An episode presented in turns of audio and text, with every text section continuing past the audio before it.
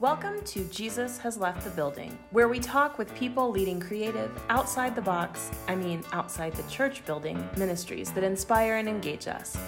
Our vision is to unfold God's kingdom on earth as it is in heaven. Our hope is that these stories will help you find ways to engage in your own communities as we work together for a more just and loving world. This is the Jesus Has Left the Building podcast, where ministers, people of faith, activists, and church leaders have left the building too, with Marta and Mandy. Hey, Mandy. Hey, Marta. It's good to be back at this second episode of season five, where we are turning over tables. Heck yeah, we are. Turning tables over is, you know, it's an act of struggle but it's also while exercising freedom. Right, interesting. You know, so it is it is both of those things. For most, this table turning happens in the face of um, some kind of oppression or structures that are super stifling. I know I have felt that structures can feel like I can't be as imaginative or experimental as I'd like to be. Mm-hmm. So table turning comes out of lament, but also it also has a bit of like in the sort of act of table turning, um, you get these sort of these glimpses of hope of a different future, a future yeah. that is transformed and exciting. And so, in this episode, we are lifting up a scripture text where women are taking the lead. We kind of like that. We sure do. and this is unprecedented for the first century, as most of you know who engage in our Christian biblical text. That is to say, that stories of women continue to reside at the margins and have not been lifted up, up over the centuries in our Western religious understanding. Right, because there are some things in there.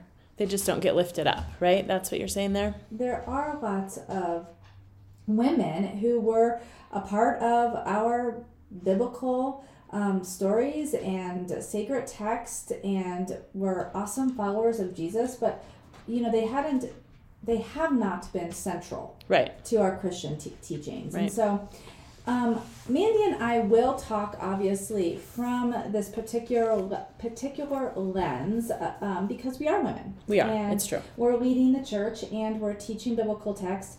Um, but if you are a person whose story has been ignored within the boundaries of the Christian church, as women's stories often happen, we hope you listen up. This podcast is for you.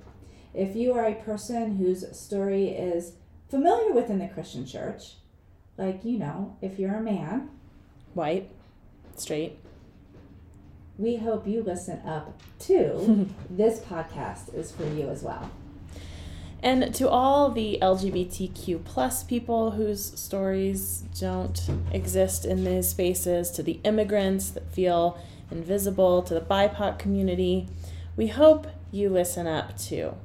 For the children who are sent out of worship, for the poor, for the homeless, that are feared in our current society. We love you, and we are all about turning over the tables so that you can find yourself in the church.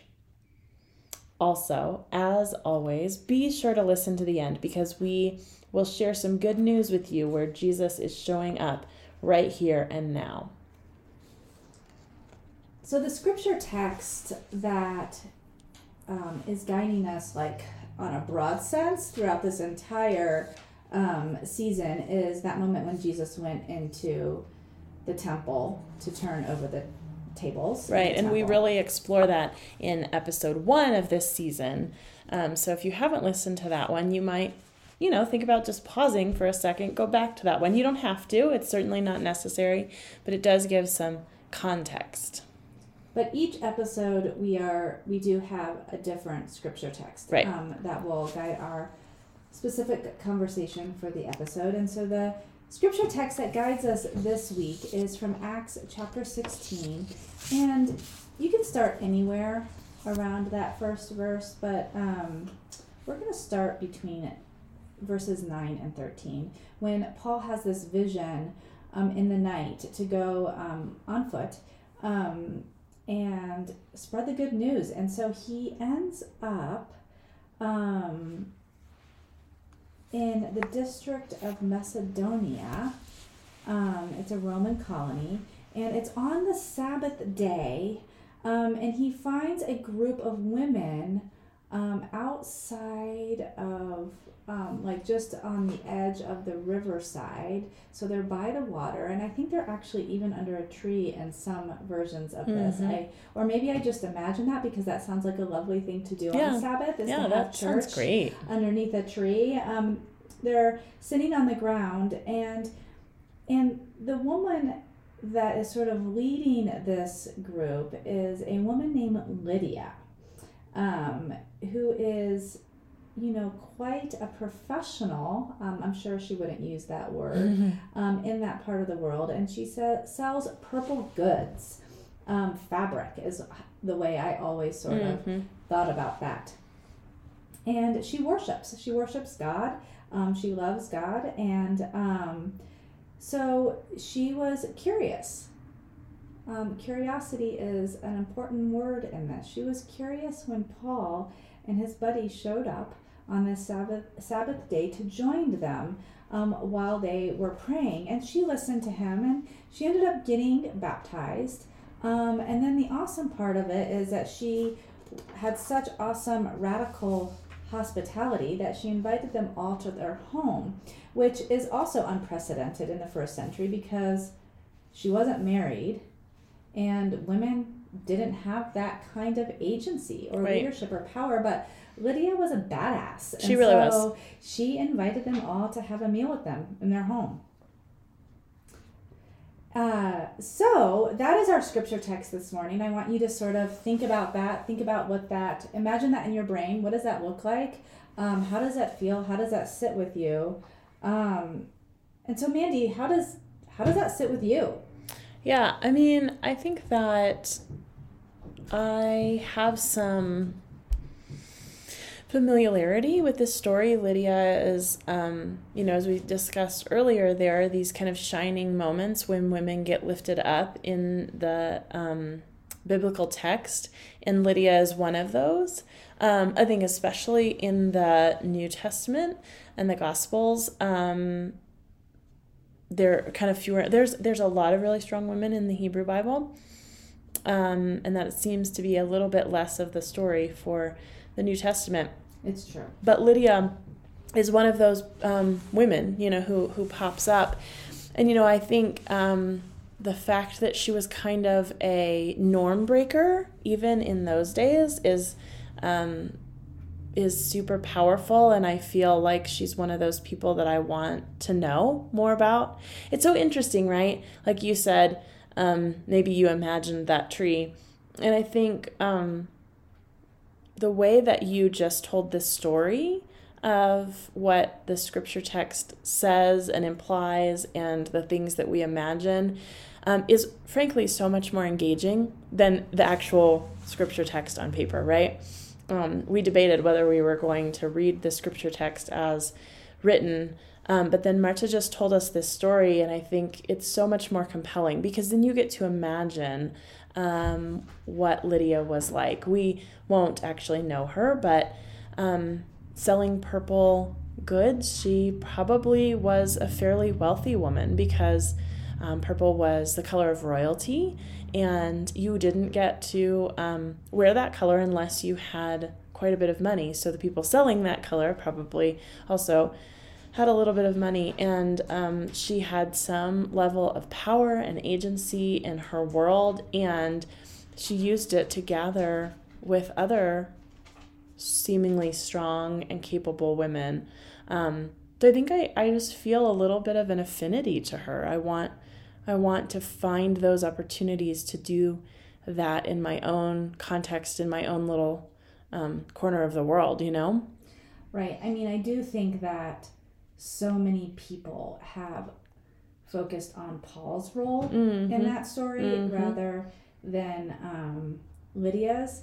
And I think for me, when I when I imagine that story, and I'm thinking about sort of the church broadly, um, and what we're doing sort of to flatten our structures of church and figure out where meaning is in this time and place, um, particularly in the progressive church, the first thing that came to mind was not even gender all the way. Um, Paul could have um, been a woman or non-binary, and Lydia could have been a man. It didn't matter, but it was it was those people on the Sabbath gathering in a small group on the ground, uh, like on the edge of the riverside under a tree, telling their story and praying and telling their story and praying. And it reminded me of, um, and I think a lot of people out there can, can um, relate to this. It reminded me of support groups Mm-hmm. um, that we often go to um, for different reasons. I know that my husband and I have gone to the National Alliance on Mental Health. Um, NAMI support groups, and we all sit in a circle and we all have a chance to talk. There's not someone talking at us. We tell our own personal story. We all come from wildly different social locations um, and cultural backgrounds. Like there is, there could be parents, mothers, single mothers there that are impoverished and their loved one is in jail because that's the safest place for their loved one to be. Um, there could be another person there that has more resources that is able to help their loved one within the home and provide that kind of support. But none of that matters. We all could come sit on the ground under a tree and tell our story. So that was sort of the first thing I thought of when we're thinking about meaning making in the church and sort of turning over tables. What does that look like in our current context? And then the other interesting thing I thought of was was my mom. Um, and because she's a powerful woman, I hope that she listens to this episode. Um, and she sort of uh, came up in her professional life in first, second wave feminism. Mm-hmm. Um, and just for all of you out there, I think we're deep into late late second phase, third, fourth phase feminism, feminism, FYI. And so um, women have shifted and changed and learned and grown so much since the late 70s and um, 80s and early 90s even. Um, but she um, she would have been that person that's like, I, I want to do Sabbath. I don't. I'm not. I'm not married, though she was married. But but like I'm thinking about Lydia. She wasn't married. I want to do the Sabbath. Um, I'm gonna gather my other ladies in town, and we don't even know what all those ladies' social locations were. We don't know if they were at the same location as her. We don't know if they weren't, but she's like, I'm to gather all these women and I'm to do this Sabbath. And it's not going to be at, you know, traditional with my blood relatives around a table, um, lighting candles and having a breaking bread there. It's going to be outside. And so it's like completely barrier breaking, right? Mm-hmm. Um, so I love this whole story that centers on women's experience um, in the religious tradition. Um, Paul obviously saw something special as he approached these powerful people um, and wanted and thought, oh, like I need to convince them. I need to evangelize. I need to spread this good news. And those, those that group of women clearly knows what they're doing. But I think so so many of us look at the text and we think, oh, Lydia just submitted to Paul. She was like, you know, oh, he knows what he's talking about.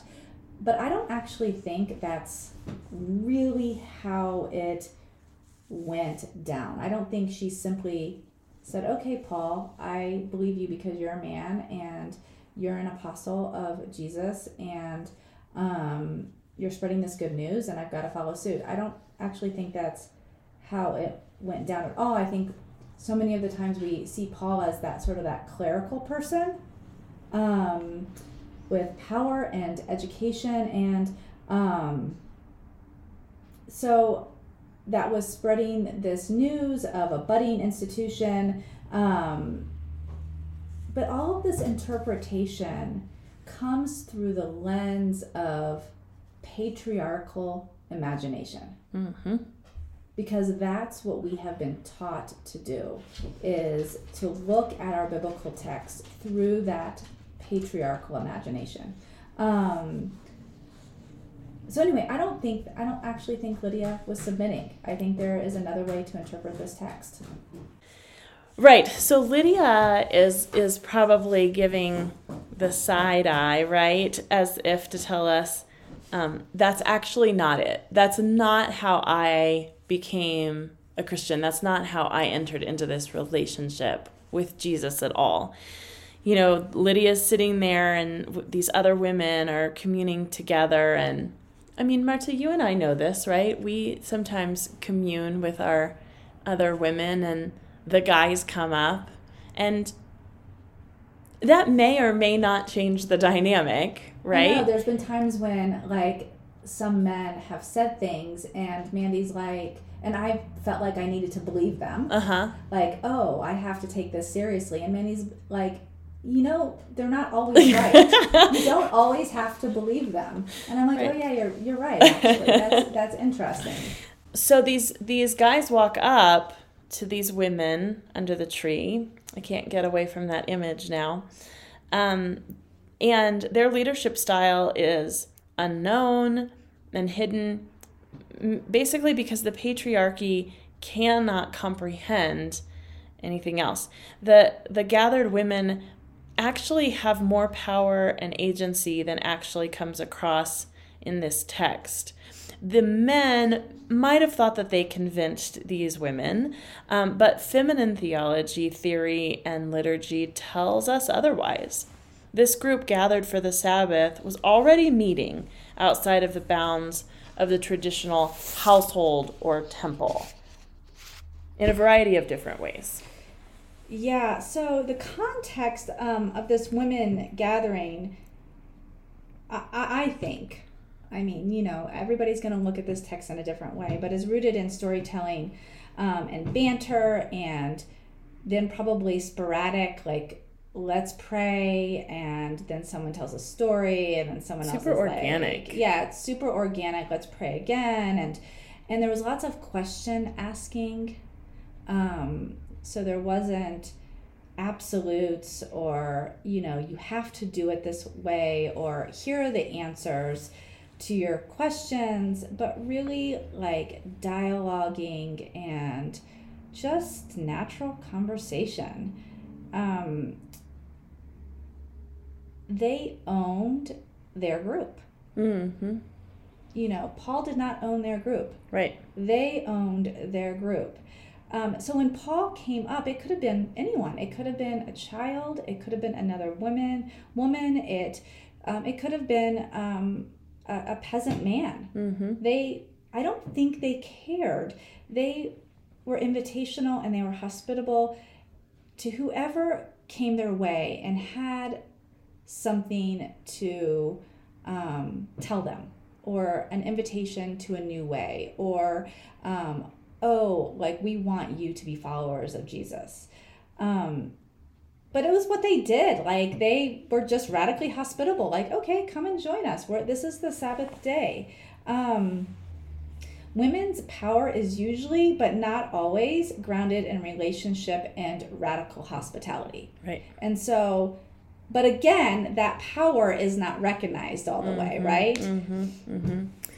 And I think in feminist theology, there's this grounding of experimentalism, right? Which is often born of casual, more fluid attitude toward liturgy and to sacred communities. It's less um, rule following and um, step stepwise motion, right? It is um, much more relational and fluid. And I think most importantly, there is a commitment to shared leadership. And Which was hard then, and like it continues to be super hard. It's super hard.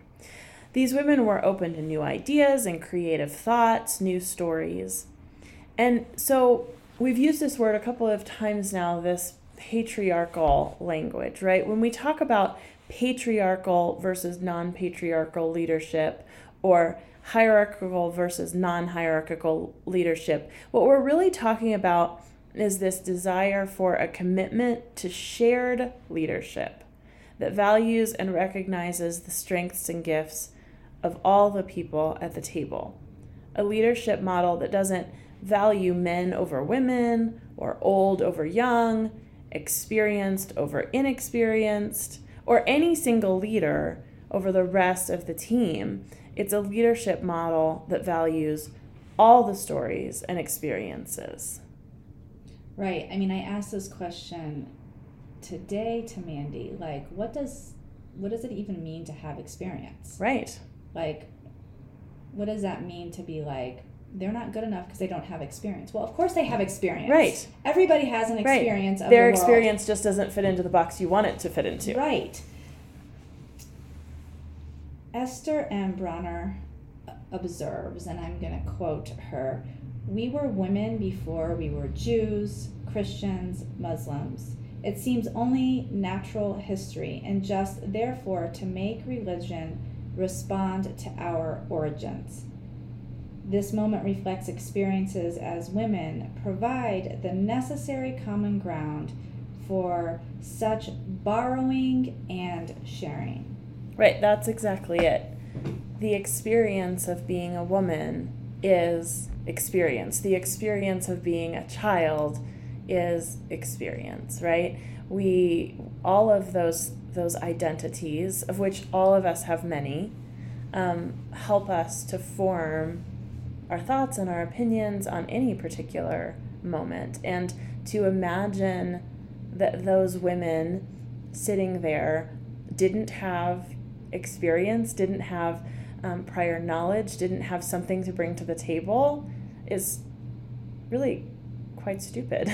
It is. Well, you know, and and the fact that like we read this as Paul came up and said this thing and we believed them and we submitted and then we were Christians. Or we can tell the story like Paul came up and we were so confident in what we were doing that we didn't actually have to have all kinds of ego about it.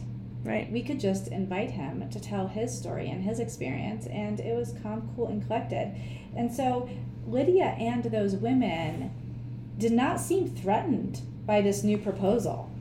In fact, she was radically hospitable and modeled a leadership that was quite flat, valuing the stories and experiences of not only the women just sitting there, but also Paul and his, you know, posse, his gang of people that I know he wasn't, you know, traveling alone. We all do. And while she decided to get baptized, she didn't seem to get up inherently, give up inherently who she was or how she led the community. Like, there was a big and. Like, I'm going to be baptized because this sounds like this Jesus model already fits into my framework Mhm. as a woman in the first century. So, okay, I'll go ahead and do this. But it didn't feel like she was also giving up who she had already been. Right. I mean, it actually is super calm, cool, and collected, right? She, uh, t- to actually read the scripture text there, she says to them, If you've judged me to be faithful to the Lord, come to my house and stay. Like, all right, cool. We're we're already in agreement. Right.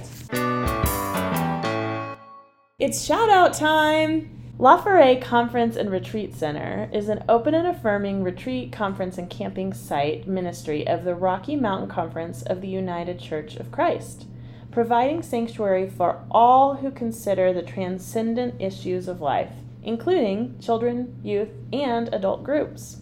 La Forêt is located in the Black Forest of northern Colorado Springs, Colorado. La Forêt is just down the road from the church we serve, Black Forest Community Church, United Church of Christ. To learn more about La Forêt, check out their website at www.laforet.org.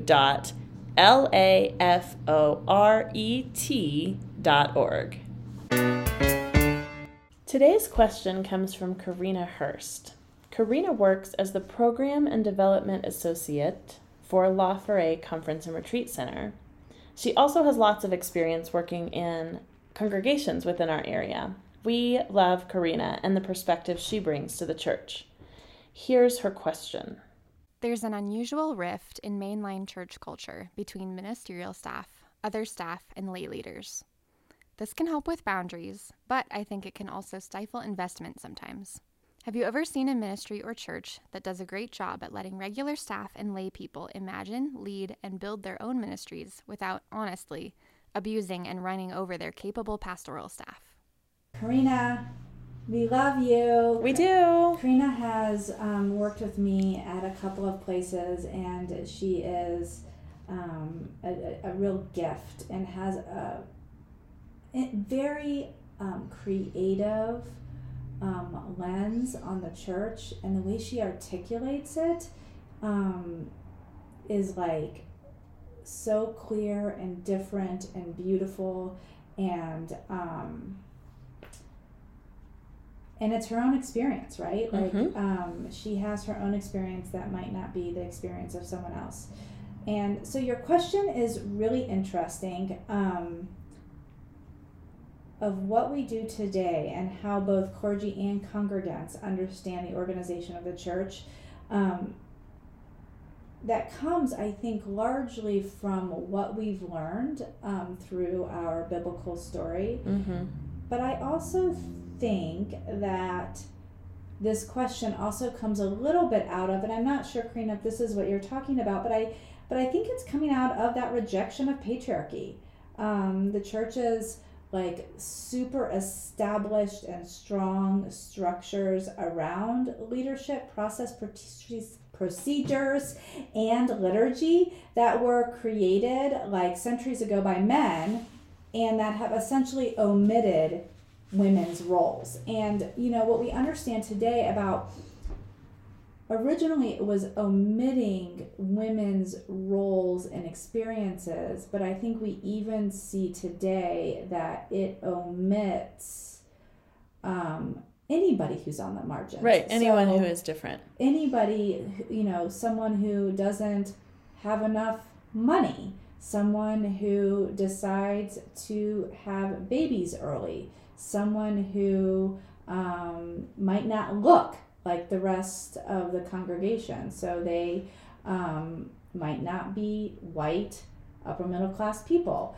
um, and so we see that um, a lot again mandy and i are always talking from the lens of women because you know that's that's who we are um, also interesting about this text in your question, Karina, um, is full disclosure. I was never taught that Paul was a super bad guy. Right. Um, I was, you know, I know that there are many, many people out there who, um, who were taught this text in a way that is super duper damaging, and even, even Paul was super damaging to their understanding of Christianity. And so I just want to um, acknowledge that. Um, my professor at Iliff School of Theology, the Reverend Dr. Eric Smith, wrote a book called Paul the Progressive question mark, The Compassionate Christian Guide to Reclaiming the Apostle as an Ally. And he says in relationship to women in worship and leadership roles that Paul's words can be unclear. When that is the case, and to help understand what he is talking about, we should always look to his actions to help us understand them. Paul's actions speak volumes. So Dr. Smith says in Paul's churches, women prayed and prophesied right alongside. So it's it's almost like we need to cultivate a ministry team that's not stuck within the lead pastor, associate pastor, educated, not educated, theologically trained or not, ordained in a specific way or not, but to cultivate people to equip the community to do the work. Process and tradition are not bad. They can create healthy boundaries, but they can also create teams and ministries that are toxic because we are bound to a system created within the lens of this patriarchal imagination. The question is, how do we discern this, right? When do we step outside of those boundaries? And when are those boundaries really important um, to how we organize our structures, right? And this is a subject that is of significant importance and interest to Marta and I um, at Black Forest Community Church, and I think throughout our work that we've done both together and in separate places, like crafting teams that are um, really well balanced can be challenging. Very challenging, and I, you know, I'm thinking. Um, thinking a lot of things. I'm thinking about some of the staff teams that I've been on Mm-hmm. and how um, outrageously hard it ha- they have been. Those Mhm. teams have been. Um, it's almost like you're on this team. You have a lot to offer the church, but you're not quite seen all the way, and um, or like you have to stay within this particular container um, or or you can't fully live in to what you're called to do because Mhm. there's this structure and container that you have to stay stay in and so um, it feels like spirit doesn't move as freely Mhm. as spirit needs to move in order Mhm. to do the work of the church in feminist movements that in feminist movements there there there ha- there have been lots of tensions um, because they're rejecting authority and there are roles of authority Mm-hmm. um, all in favor of sort of communalism or at least shared leadership Mm-hmm. and and i think that's tension is where we get flipped up Right. you know i um my therapist recently said that you know all of us who get into really like hard difficult tension place figure out ways to relieve that Mm-hmm. to sort of relieve that pain Mm-hmm. in some way shape or form so whether it's keeping busy um, or you know it's going and exercising or it's turning on your favorite show and um, or whatever it is you know going out to a party we, we, we want to not feel that tension right like it's super Mhm. hard and so we figure out these ways to not do it and honestly i think the church the way that it deals with that tension on a global level is to create these really Structures, strict yeah. structures Yeah. so it feels comfortable but what if like it was never meant to be really comfortable Right. Well, I mean, I'm thinking about what we talked about in our in our last episode around the need for church to be messy, right? This need for things to not fit into these nice clean boxes because the spirit can't move in in authentic and real ways, right? Um, but gosh, as human beings, we are just so dedicated to straightening things out, to making things fit, to figuring out um, those boundaries and those structures. And again, like those boundaries and structures can be helpful, but when we rely on those boundaries and structures without engaging um, context and personality and relationship and all of those other things, then I mean, th- they're not helpful, right? I mean, remember what we said at the beginning is that the turning over the tables um, comes out of this place where you're feeling oppressed. And also, in that moment of turning the tables over, because you're feeling oppressed and you're mad and you're angry and you're frustrated, and it's all like the hellish things of the world, um, it also points to transformation and hope. Mm-hmm. So it is, again, back to those tensions. And what does it look like to be at those tensions? Okay, here's a little bit of my radical for this week. And this sort of came out of a conversation I had with a clergy person um, that is that is not in my immediate part of my world. Um, and we were having a conversation about staffing structures, which I think goes back to Karina's question. Um, and and we talked about what is what does it mean to you know call or hire someone who I don't know, here's the radical thing you're friends with. What? I know. And, you know, hiring someone that you're friends with, you know, I know is cringing. A lot of people out there who might listen to this, like, oh my gosh, that's such boundary issues.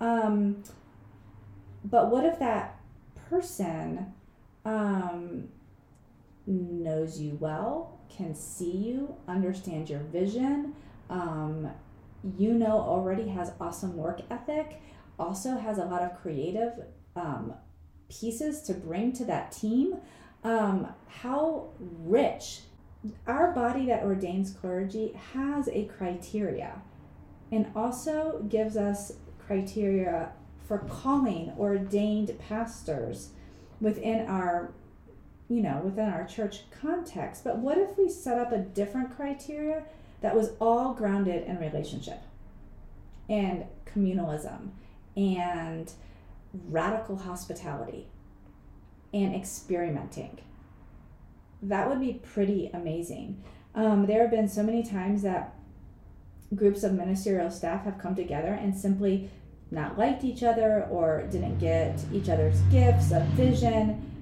but they had followed, and I'm using air quotes, like the appropriate process right. Um, for calling the minister. So it is still within, and I use air quotes again, appropriate guidelines, but they like all hate each other. Right. And then they feel super stuck in that space because they've followed this protocol that was supposed to work and so then they don't feel like they have a way to get out of it and i think what like the the most compelling word there that you use marta is experiment for me right? Like i think when i look back at um, the way that we have come to where we are right now um, marta was serving black forest community church and i came on a very, very small scale at the beginning to do some worship and music and help support um, as they transitioned into, you know, needing someone to lead music on Sunday mornings.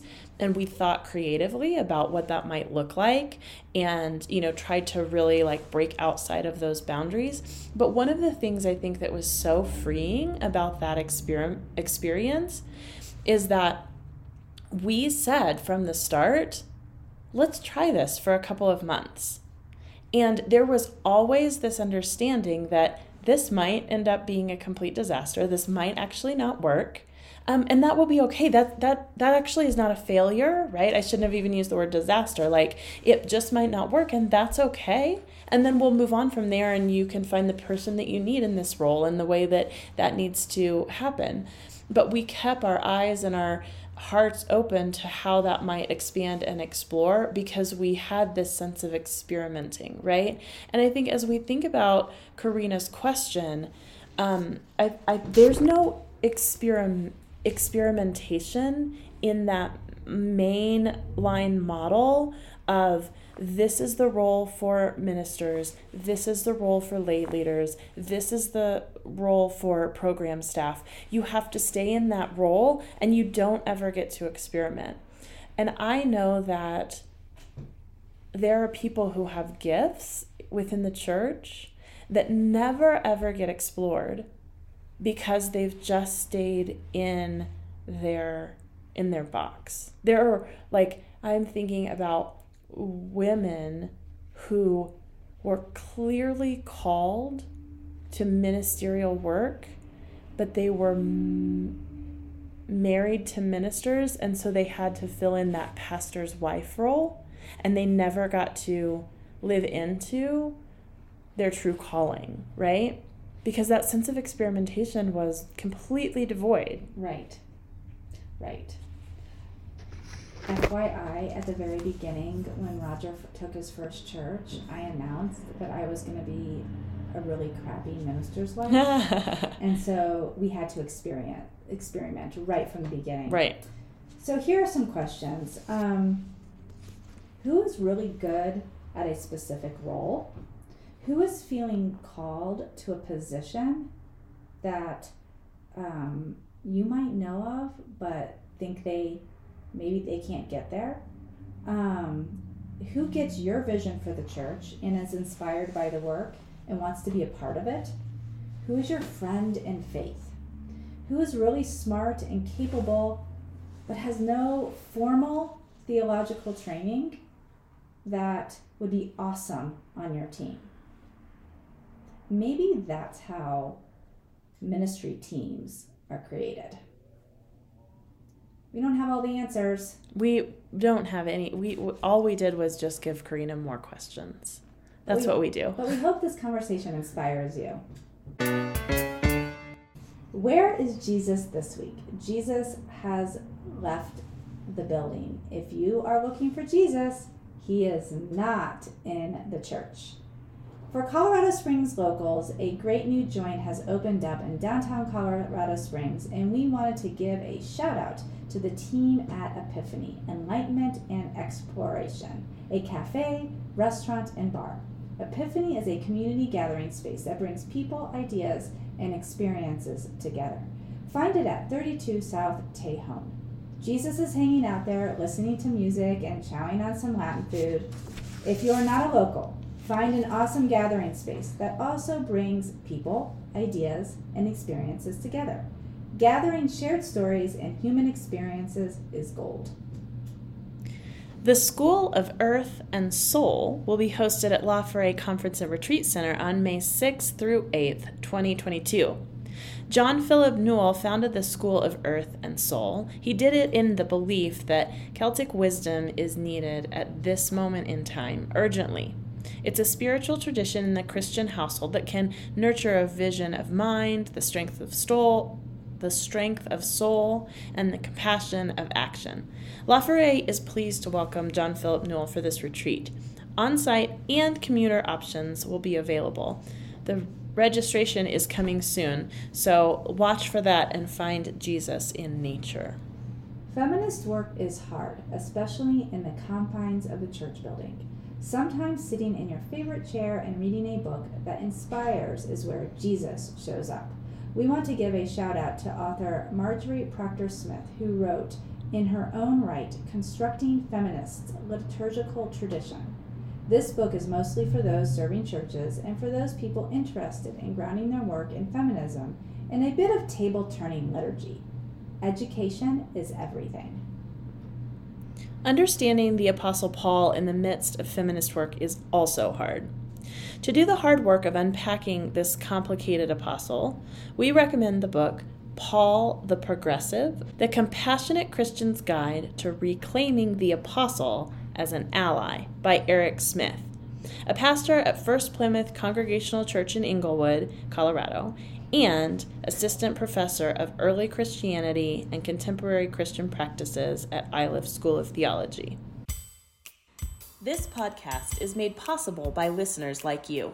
Find us on Facebook at JHLTB and message us to learn how you can be part of this effort to tell stories, have conversations, build relationships, and follow Jesus out of the church and into the world. To support our work, search for Black Forest Community Church on Venmo to make a one time donation or become a patron on our Patreon account at patreon.com slash jhltb to commit monthly to this project. You'll get regular communications and updates about our stories. We give thanks to Black Forest Community Church and the Tributary Fund of the Rocky Mountain Conference of the United Church of Christ for their ongoing support. We could not do this without all who support. Jesus has left the building.